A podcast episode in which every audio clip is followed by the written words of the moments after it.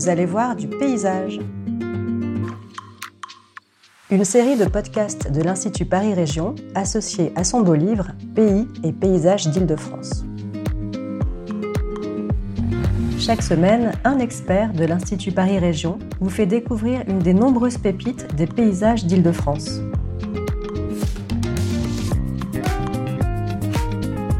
Aujourd'hui, Pierre-Marie Tricot, paysagiste et urbaniste, vous emmène à la découverte de l'éperon de Chalifert, un site singulier. Nous sommes dans la vallée de la Marne, un peu à l'amont de l'agglomération parisienne, dans la section qu'on appelle la Marne meldoise. On se trouve entre la ville de Meaux et celle de Lagny, deux villes historiques importantes de cette partie de la vallée de la Marne. La Marne est une euh, rivière qui coule en méandre. Et ici, on a la particularité d'avoir un méandre très étroit. Et c'est la singularité de ce, site, relativement rare euh, en Ile-de-France. On trouve euh, dans beaucoup d'autres rivières, hein, la Dordogne, le Lot, la Moselle.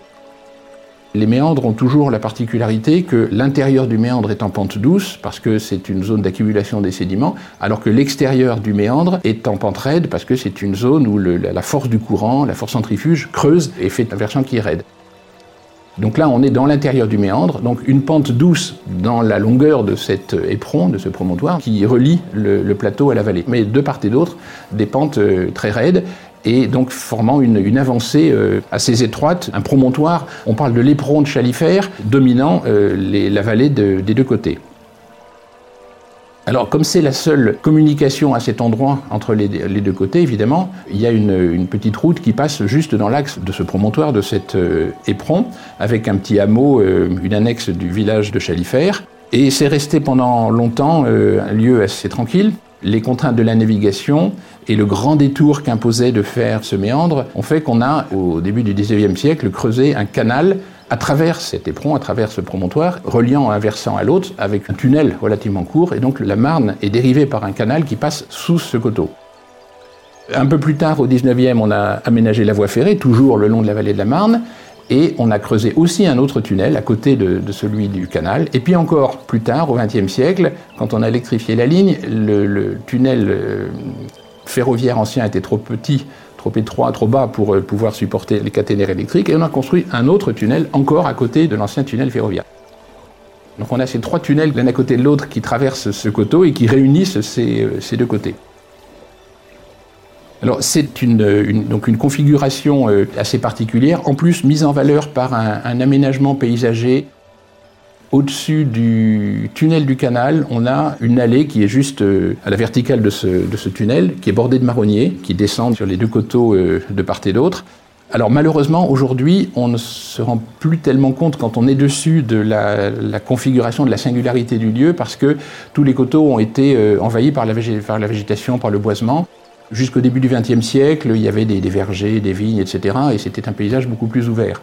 Euh, maintenant, quand on est sur la petite route euh, en haut du, promontoire, on ne se rend pas compte de toute cette singularité. On le voit quand on est en bas dans la vallée et on le voit aussi donc quand on arrive du nord le long de la ligne du TGV, parce qu'on a eu à côté, ou plutôt en croisant toutes ces lignes le long de la vallée de, la Marne, sont arrivées à la fin du XXe siècle un certain nombre d'autres infrastructures, et notamment l'interconnexion du TGV qui passe précisément à cet endroit-là. Et comme le promontoire euh, était trop, étroit avec un certain nombre de maisons, au dernier moment, si on peut dire, au moment de monter sur cette côte, et on aurait pu penser que la ligne du train suivrait euh, cet espace, elle a été mise un petit peu à côté, donc il y a un viaduc, mais qui là aussi, en fait, ne se, voit que quand on est vraiment euh, tout près, parce que euh, l'ensemble est très envahi par la végétation.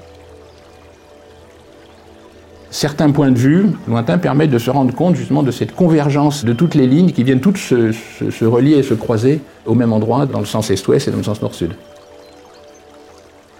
Un site qui est longtemps resté tranquille et qui a connu euh, de plus en plus au 19e puis au 20e l'arrivée de nombreuses infrastructures et puis aussi la pression urbaine évidemment parce qu'on est, euh, est quand même proche de l'agglomération parisienne, on est tout près de Disneyland, juste au sud sur le plateau euh, la ligne euh, TGV donc arrive sur la, gare de, Disneyland et on a tout le parc d'attractions et beaucoup de développement autour qui exerce une pression foncière aussi sur l'ensemble. Mais Dans l'ensemble, la vallée de la Marne a été relativement bien préservée. Cette configuration, c'est quand même des zones très en pente, c'est très difficile à construire.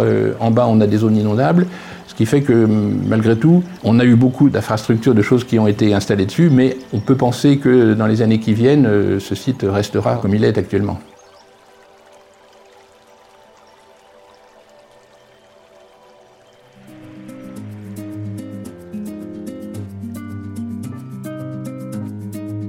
Retrouvez tous nos podcasts sur le site de l'Institut, institutparisrégion.fr.